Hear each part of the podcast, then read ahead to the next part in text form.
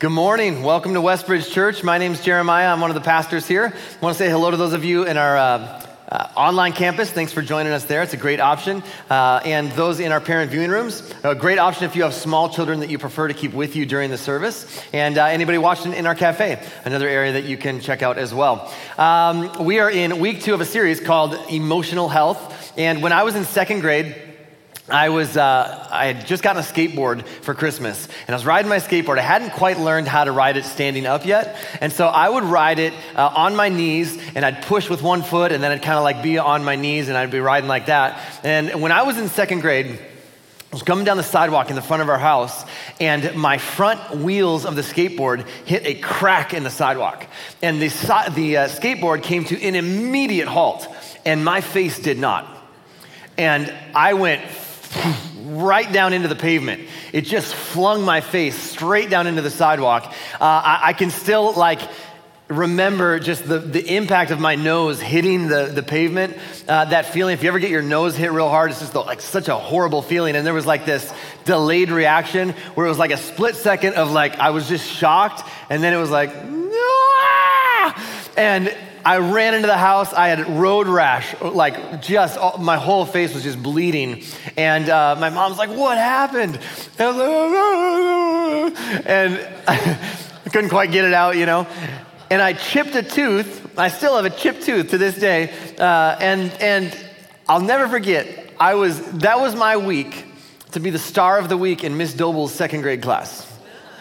And that's, if you don't know, like for me in second grade, that was like where you, you get to take your picture that week and they put your, your picture up on the star and you're the, you're the highlighted student of the week. And I'm sitting in there like my picture is like just bloodied and mangled and my nose is swelled to like twice the size. And they're like, star of the week. It was just great. It left a little bit of a scar.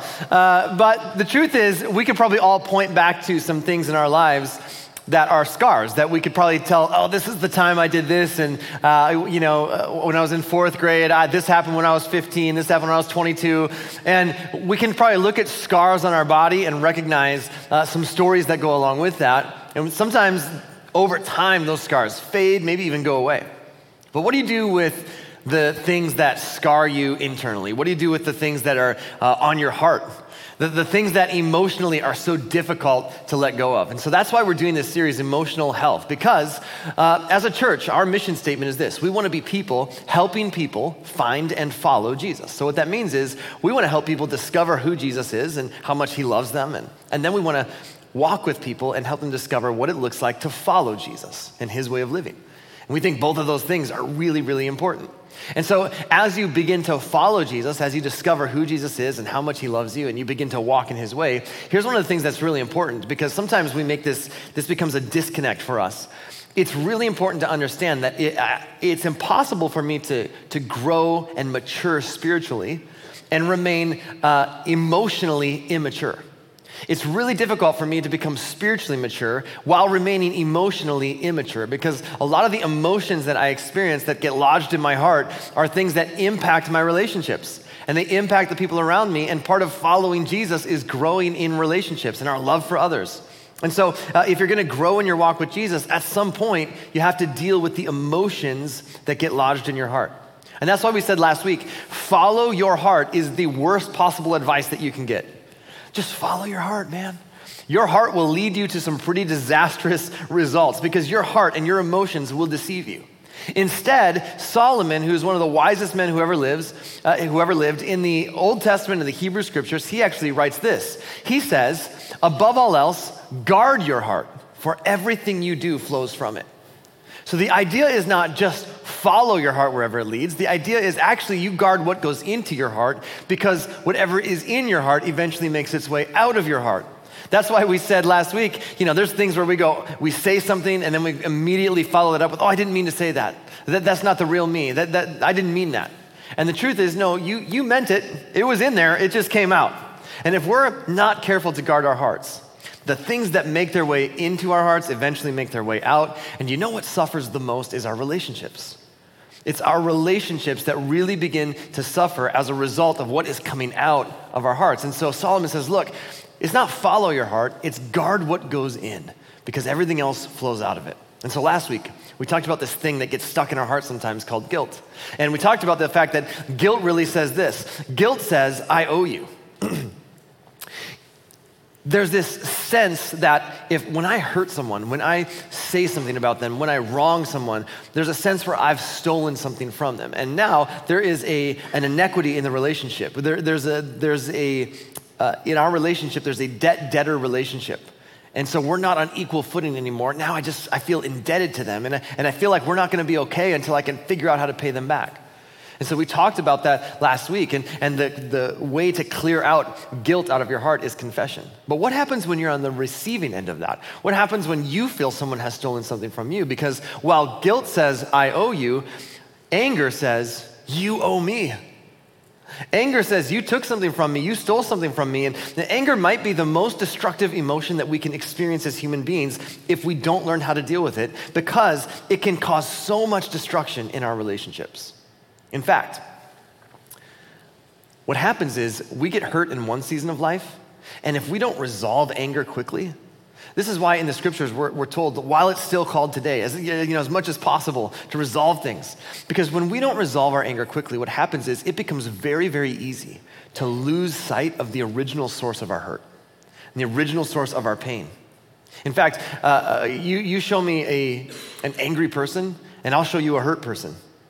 And, there's a really, uh, there's a really good chance that the reason they're hurt is because they feel that something was stolen from them. They feel that something was taken from them because anger always says, You owe me. You owe me. You stole something from me. And we're not okay until you repay whatever it is that I feel you took from me. Because now there's, a, there's a, an inequity in the relationship. We're not on equal footing. This, this friendship is not on equal terms. This relationship is not on equal ground. Because now you're indebted to me. And while guilt says, I owe you, anger says, You owe me. And we're not going to be okay until you pay back what you owe me. There's an open account with their name on it. And maybe it was someone at your work who stole your idea. And they got all the credit, and you're like, that was my idea. And they got, they got the promotion you deserved, or the raise you deserved, or the credit that you deserved, or the attention that you thought was coming to you.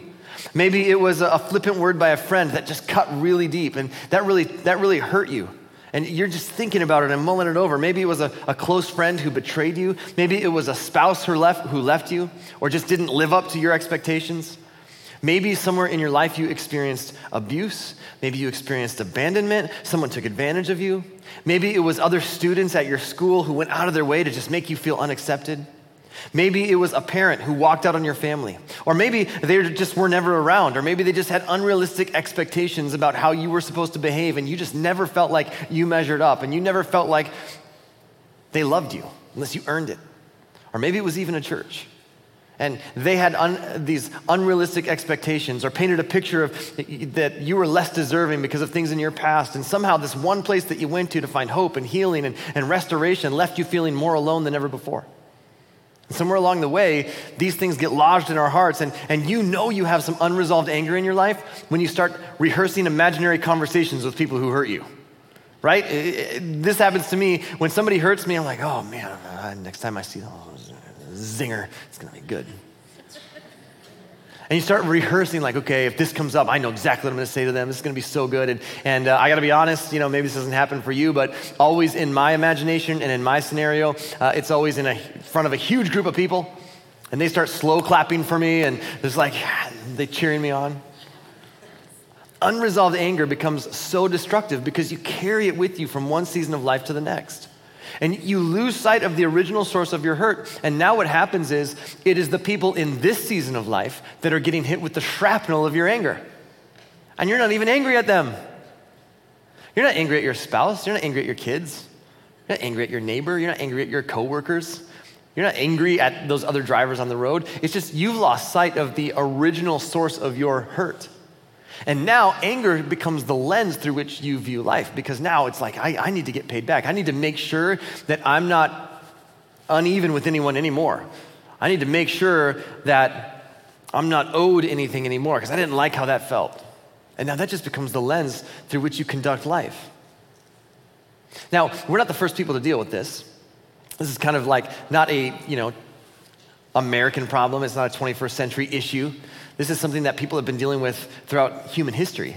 In fact, even Jesus' followers were struggling with this. And how do I move past anger? How do, I, how do I get past these feelings in my heart where I feel that someone has stolen from me and that they owe me? And how do I make relationships whole again when I know they owe me something? And I, I feel like we're not going to be okay until they pay that back. And here's what I can tell you. Last week we said this the way to clear your heart out of guilt is through confession, the way to clear your heart out of anger is through forgiveness. It's through forgiveness. And, and here's, here's what I know is the pushback to that. All right, preacher, just forgive, man. It sounds so simple, doesn't it? Just forgive. So easy, right? Uh, Peter, one of Jesus' disciples, was dealing with this question as well. In fact, he was one of Jesus' closest friends and, and, one of his followers, and he, he wrote some instructions for following Jesus later on in, in what we call the New Testament. And Peter is kind of wrestling through this. He, he knows, like, I need to forgive, but, like, how far is too far? Like, how far do I have to take this? When is enough enough? When do I, when do I not have to forgive? And so he comes to Jesus with this question, and here's what he says. Then Peter came to him, talking about Jesus, and asked, Lord, how often should I forgive someone who sins against me? Like, when is enough enough? And then Peter goes, Seven times? Now, you have to understand, Peter is probably thinking pretty highly of himself at this point because he's like, really, he's thinking maybe twice. You know, but I'm starting to follow Jesus. I know Jesus is going to raise the bar on some of this stuff, so I'm going to I'm going to be a nice guy and I'm going to stretch it to 7. And so Peter's like, well, I mean, Jesus, right, like 7 times. It's probably like Watch this, guys. So he takes a stab at it. Here's what Jesus says. No, not 7 times, but 70 times 7. So minimum 490 times. And, and Peter's just like, wait, what? Come on. Well, what's the deal here? Like seven feels like pretty generous. Someone hurts you seven times and you forgive seven times. And Jesus says, no, more like 70 times seven. And then Jesus goes on to tell them a story because he wants them to see forgiveness differently. He doesn't want them to see it in terms of, uh, you know, this person owes you and this is how you can get even with them and this is what forgiveness looks like. Instead, Jesus tells them a story. And so he tells them a story like this There was a king, and this king was owed a massive amount by one of his servants. And it was so much that this servant could never, ever in all of his lifetime work hard enough or work enough hours to repay the debt that he owed this king. And, and so uh, he, he goes to the, to the king and he pleads for mercy. And in this day, uh, the way that this worked, the way the economy worked in the first century was if you owed a massive amount, then you could be arrested and you could become basically a slave, an indentured servant, and you would have to work off whatever debt you owed. Now, that might take five years or eight years or 15 years, and then when your debt was paid off, then you would uh, essentially earn your freedom. And that's how things worked in the first century. And this is the context in this story. And Jesus says, the king looks at the servant and he says, You know, uh, you owe me this massive amount. And so I'm going to have to basically make you an indentured servant. I'm going to have to arrest you and your wife and your kids. And you're all going to have to work for basically your entire life to pay back a fraction of the debt that you owe me. And, and the, the servant is just beside himself and he begs and he pleads for mercy. And the king looks at him and says, Okay, I'm going to show you mercy. The whole debt that you owe me, you don't owe me anymore. It's forgiven. Let's wipe the slate clean. Let's start again. And the servant is just like, Thank you, thank you, thank you. He's overjoyed. And immediately he runs out and he actually finds another fellow servant who owes him a very small amount of money. And he says to that servant, You owe me this money. Pay back what you owe me. In fact, pay me back today, or I'm going to put you and your family in prison to pay back what you owe me. And the servant, finding himself in the exact same position that the other servant was in previously, says, I can't pay you back. I won't be able to pay you back. Please show mercy. And rather than showing the same mercy that he had received, this servant says, I can't show you that mercy. And so instead, I'm going to have you arrested, your family arrested, thrown into jail. You're going to work until you pay me back what you owe me. And word gets back to the king. And the king finds out what has happened with this first servant, and he brings him back in and he says, Didn't I forgive a massive debt that you owed me? How is it that you were unable to forgive this small amount that was owed to you because of the way that you've responded? I'm going to arrest you and your family, and you're going to work off your debt. Now, here's the point that Jesus is making Jesus wants them to see forgiveness differently. And while Peter is looking for the minimum, Jesus actually presents them with a whole new way to look at forgiveness. Jesus presents him with an idea that you, you, don't look at forgiveness through the lens of what you're owed, you look at forgiveness through the lens of all that you have been forgiven. It's a much different perspective on forgiveness. And so I want to help us understand what does it look like for me to truly forgive someone who has wronged me, who has hurt me, who I feel has betrayed me, who I feel owes me? What does it look like to forgive in the true, healthy biblical sense? And in order to do that, we have to deal with some misunderstandings because the way that we tend to view forgiveness in our culture uh, has a, a, little bit of uh, some misguided ideas some misunderstanding.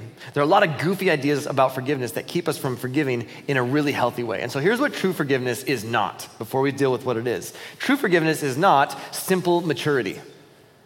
There are some situations that I should just let go of because that's just called being mature, right? Sometimes we take this concept of forgiveness to such a low level that we devalue it. If I use the word forgiveness to describe a situation of me letting go of something that I should let go of, that's not forgiveness. That's just simple maturity. Uh, when, when the big stuff happens, I feel that I've already forgiven. When the big stuff happens, I feel like, well, I've, I've already forgiven that, so that's not a big deal. There's a lot of things that happen to us, and we use the word forgiveness, and we haven't really forgiven anything. All we've done is acted with a little maturity. For instance, if a two year old comes up and kicks me in the shin, and I turn around and I kick them back. Your response would be, Yeah, that's right, nobody messes with you. All right. No, you'd be like, What in the world? Because you would recognize that's not a mature response in that situation. Now, if a two year old kicks me in the shin and I turn around and I go, Oh, okay, I'm gonna overlook that. You also wouldn't look at me and say, Wow, he displayed incredible forgiveness. You'd say, he behaved like an adult. And he just overlooked it. Recognized it's not that big of a deal, moved on with his life. That is not forgiveness, that's just overlooking it. Here's how this plays itself out in people's lives somebody's standing up and they're saying thank you to a big list of people who helped pull off this big event at work, and, and all of a sudden they accidentally forgot someone's name. And now that person is upset. Man, they're upset. And I can't tell you how often this happens, how, how often this happens to people where they let something so simple, so small, just get their heart all jacked up. And then, you know, to, to move past it, they're like, oh, yeah, I, I forgave. It was a big act of forgiveness. No, here's what you need to do you need to go down to Menards, you need to buy a ladder, and you need to get over it. That's just called maturity. That's just called adulting. All right, that's not an act of forgiveness. Think about road rage. How many of you have been driving and uh, somebody cut you off? And you're like, that's it. They are my sworn enemy for life. I mean, I will show them, right? And, and yet, like something in you just rises. But if you overlook it, that's not this huge act of forgiveness. That's just called being mature. Uh, and the truth is, how many times have you done that to someone else? I've done that to people more times than I'd like to admit, where I didn't see them. They were in my blind spot. I cut them off. And, and usually, you know what happens? Uh, they get behind me and they get really close and they start waving with some international symbols. But usually, you know what happens if I go, sorry, you know, sorry, like kind of own it? They're like,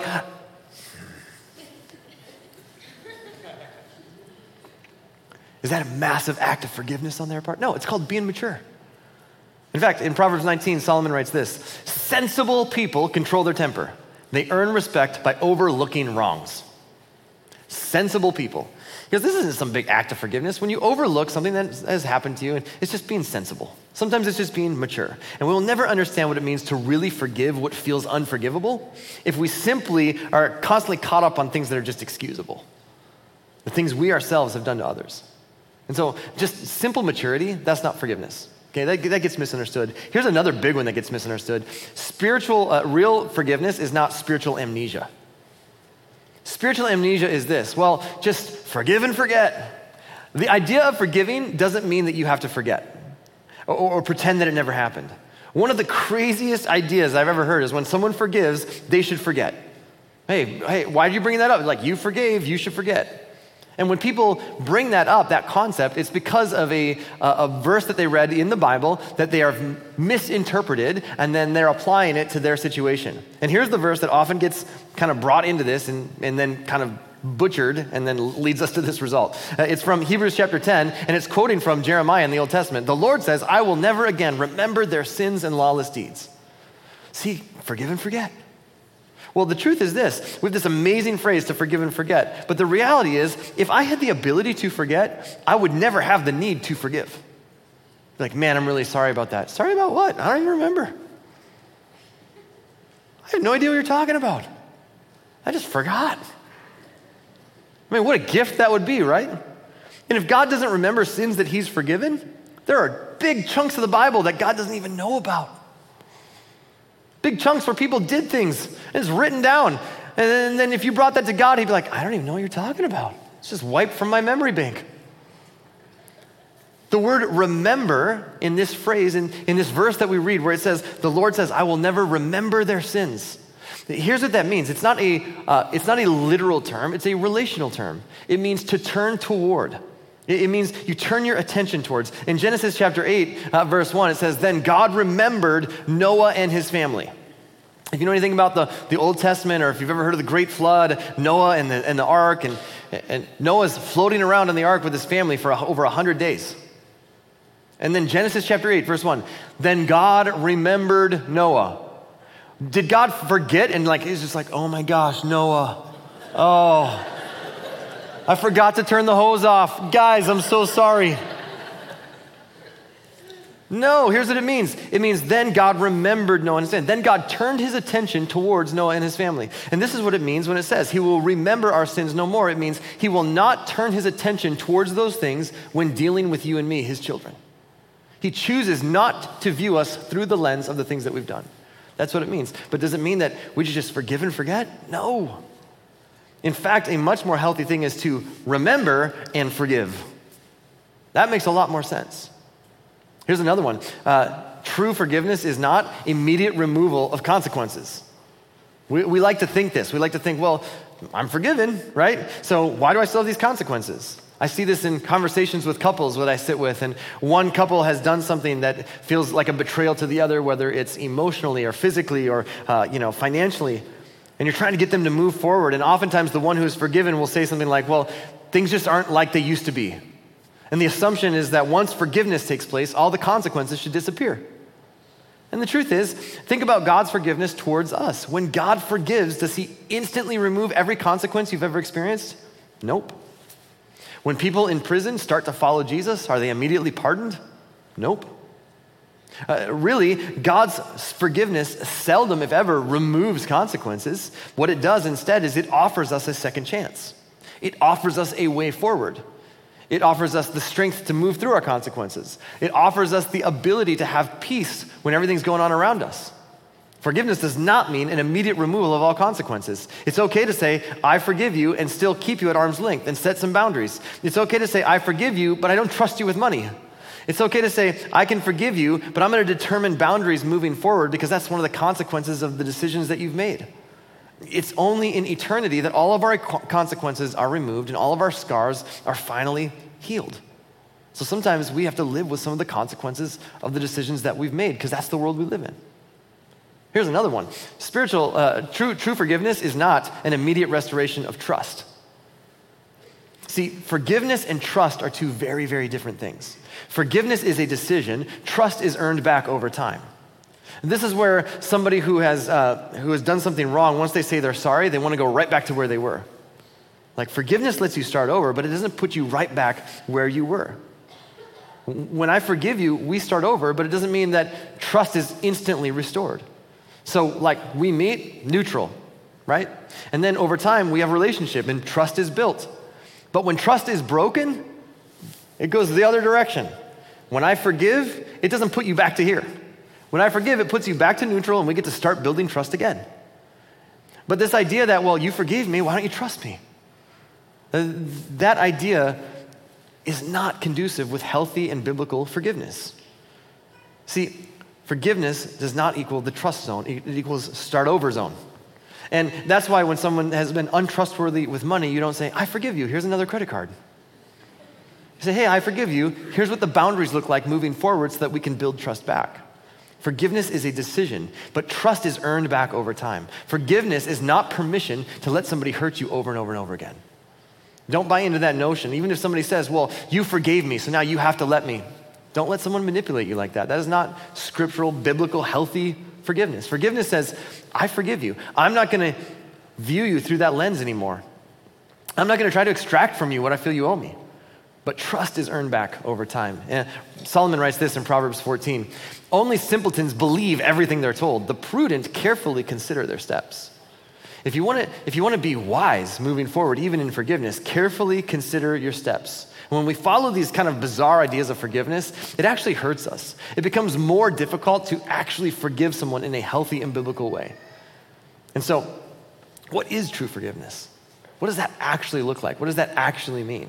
Well, first, true forgiveness is actually this refusing to demand payment for a past injustice.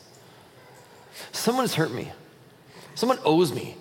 Here's what I feel that they took from me. Forgiveness says this I'm not going to slander you. I'm not going to talk about you to other people.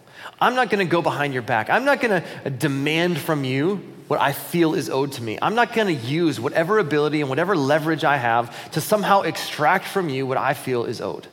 I'm just not going to do that. The Apostle Paul actually writes about this in Romans chapter 12.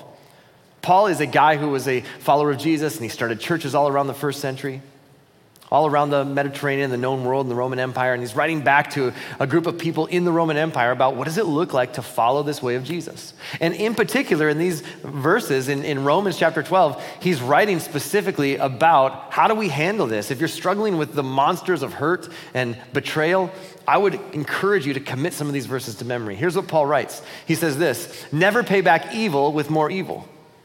Do things in such a way that everyone can see you are honorable. Do all that you can to live in peace with everyone. Never repay back evil with more evil. In other words, don't, don't try to extract from someone else what you want to get from them. And notice it says live in peace with everyone. It, it doesn't say live in peace with everyone, it says do all that you can to live in peace with everyone. And there are people who will hurt you again and again and again, and you may have to set some boundaries. But what's important is that you're not keeping score. You're not consumed by a past injustice to the point that you want to seek revenge, that you want to extract from them what you feel is owed to you. There's been several times in uh, our marriage, my wife and I, where uh, we've had to forgive each other, and never more so than when a water fight has broken out in our house. And usually it starts with her because she's an instigator. And I can say that because I'm up here and she's not. It'll start with uh, I'm just in the shower, and all of a sudden, a cold cup of water comes over the top of the shower, and just I'm doused in cold water.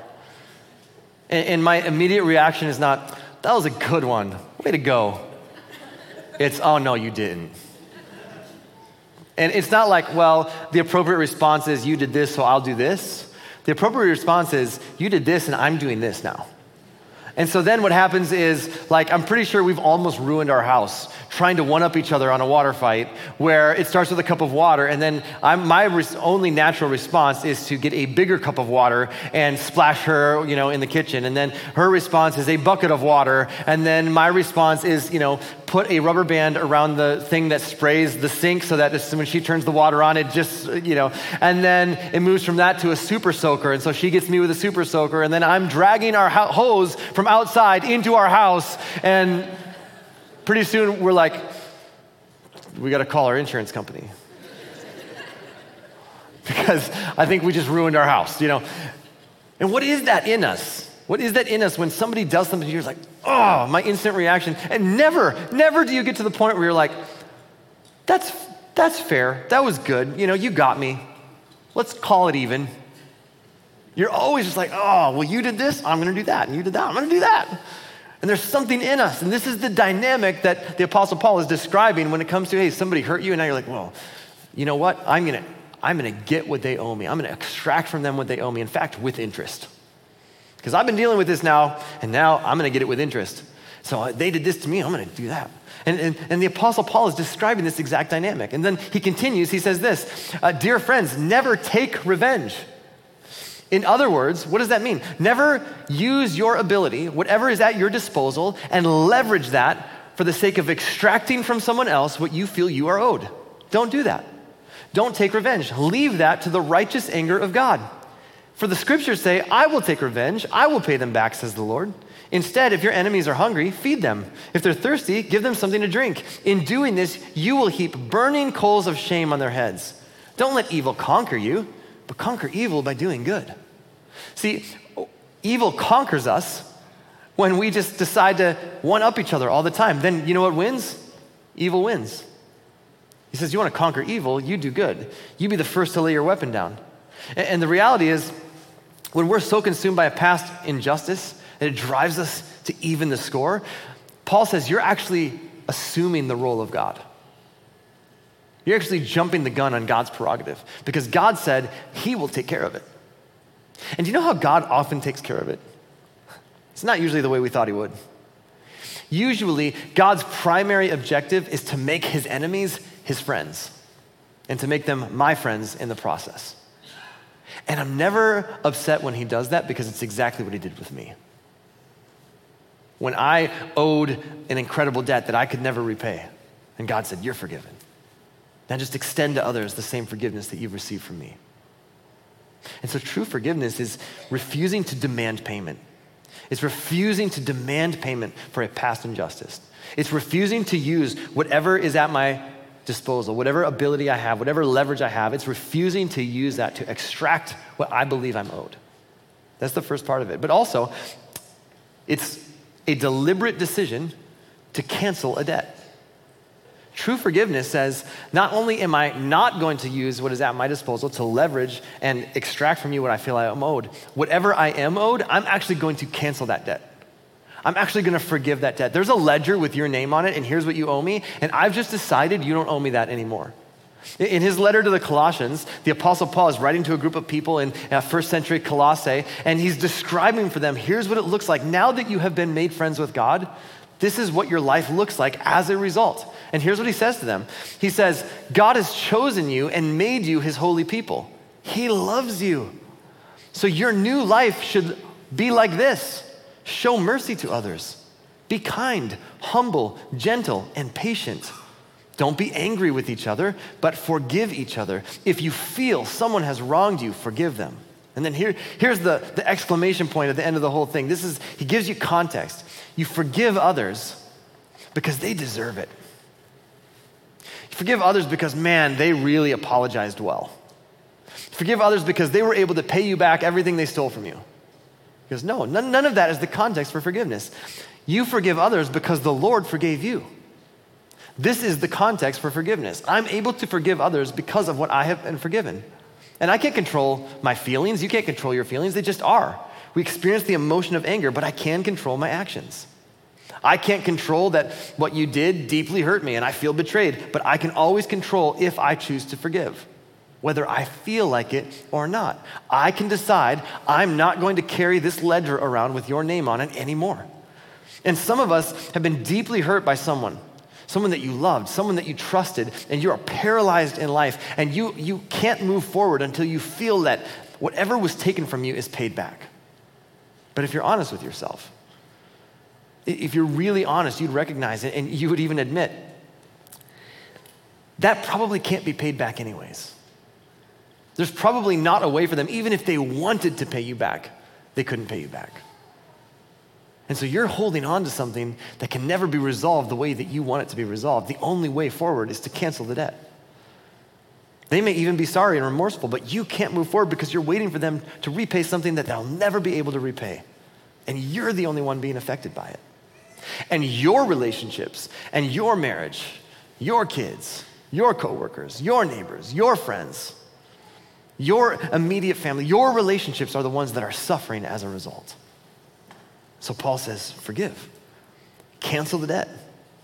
By the way, you remember that big debt that you had racked up towards God? Do you remember what he did with that? Remember how he forgave you? God forgave you a tremendous debt. And in light of all that God has forgiven you, you lost the right to withhold forgiveness from others. If you've ever said yes to the forgiveness of God, if you've ever said, God, here's all the ways that I have missed the mark in life. You said to live life this way, I've missed that mark tremendously, please forgive me. The moment that you brought your sins to Jesus and asked for forgiveness, God says, I forgive you. And the moment that you received that forgiveness, you gave up your right to withhold that forgiveness from other people. And you're the only one suffering as a result, anyways. And some of you have been so affected by that open ledger that you've lost relationships because of your inability to forgive. Your inability to forgive has affected your friendships and your marriage. And the reality is, you're actually in the right, and they are in the wrong. And they did say that thing. They did hurt you. They did betray you. They did steal from you. And so here's the choice that you have to make you can either be right or you can be in relationship. You can choose humility now and say, even though I'm in the right, I'm going to choose to forgive, and that takes some humility. Or you can choose regret later. And someday, years from now, you'll look back at this season of life where you could have forgiven, and you will have lost years and years of relationship and what you will experience then is regret. So you can choose humility now or regret later. I would rather choose humility now than have regret later.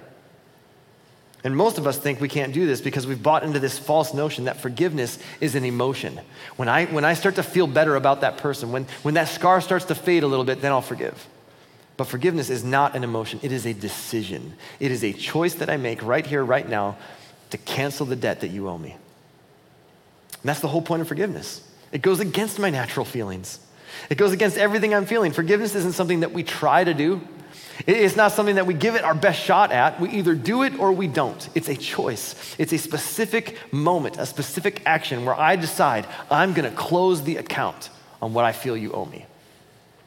I think one of the reasons we find that so difficult is because there's a sense of fairness in us, isn't there? Where it feels like I'm letting that person off the hook. Like they should have to pay. They should have to. And I let them off the hook. And if we forgive, then they don't have to pay me back. And it makes it too easy for them. And our sense of fairness tells us people should pay for what they do. And that's because we believe that forgiveness is for the benefit of the offender. And the reality is, forgiveness is for the benefit of the forgiver. Forgiveness sets you free from carrying around the weight and the burden of anger, bitterness, and resentment. And we get trapped by those things, and it affects us way more than it affects the one who hurt us. And when we don't forgive, the lens through which we see everyone becomes distorted, and we begin to view all of our relationships through that lens. So, because God loves us, because God wants us to have healthy relationships, He says, you've got to make the choice to forgive. And because Paul knows that we're fighting our own sense of internal fairness on this, he gives us the context. You will never find the strength to forgive the people who have wronged you by looking directly at them and what they've done. You will only ever find the strength to forgive the people who have wronged you when you look toward the one who has forgiven you. When you remember all that you've been forgiven, it makes it a lot easier to extend that forgiveness to others. That's because when it comes to keeping track of life's hurts, we all tend to use some pretty creative math. See, I, I, don't know about you, but I have this amazing ability to undercount my own misdeeds and multiply those of others. And the truth is, ultimately, forgiveness is just a decision that I make that you are not my enemy. And that I'm not going to live trapped by anger and bitterness and resentment, and that I'm not going to live with an open ledger with your name on it. It's a recognition that I'm going to extend to you, I'm going to extend to others the same grace that God has extended to me. And in that decision, I actually set myself free. I become more like Jesus. And so, let me ask you this question How long, how long do you intend to let someone else who hurt you in another season of life, how long do you intend to let someone who hurt you last year or last week or last month, how long do you intend to let them dictate your heart moving forward?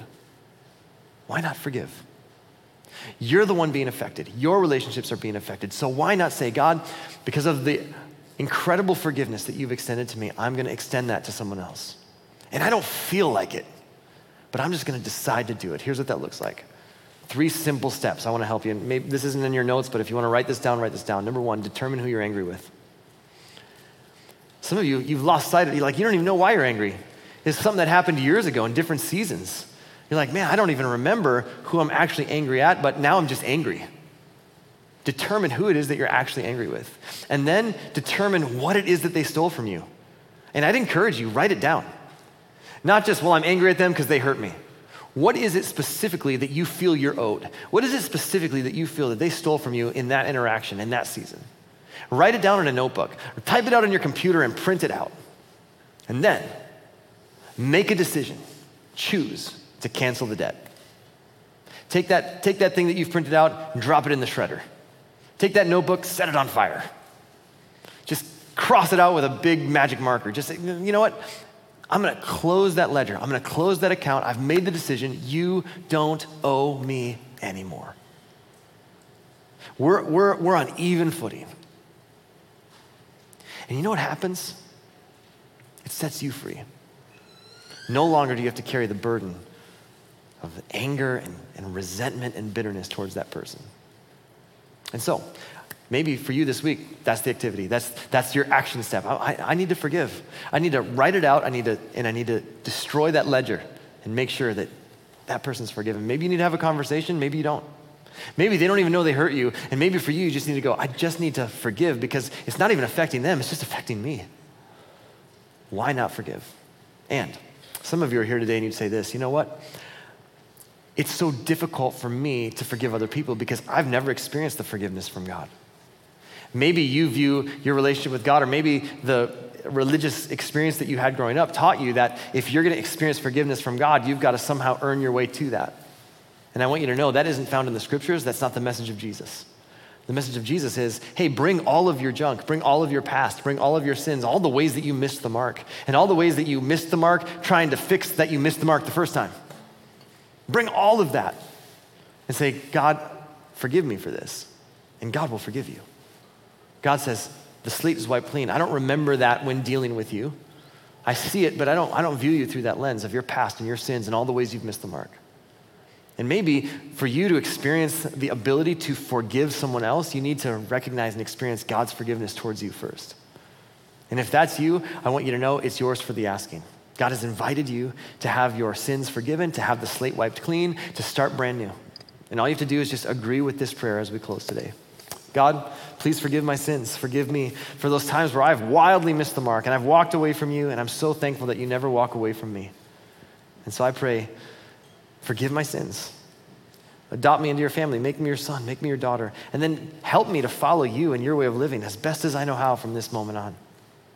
And God, I pray for each of us as we strive to follow you and to, and to grow and mature spiritually, to become more like Jesus. May we not look at the ways we've been wronged, but may we look at all that we've been forgiven. And as we remember all that we've been forgiven, may we extend to others the grace and forgiveness that we have received from you. Give us the wisdom to know what that looks like in our own lives, and then give us the courage to do that this week. In Jesus' name, amen.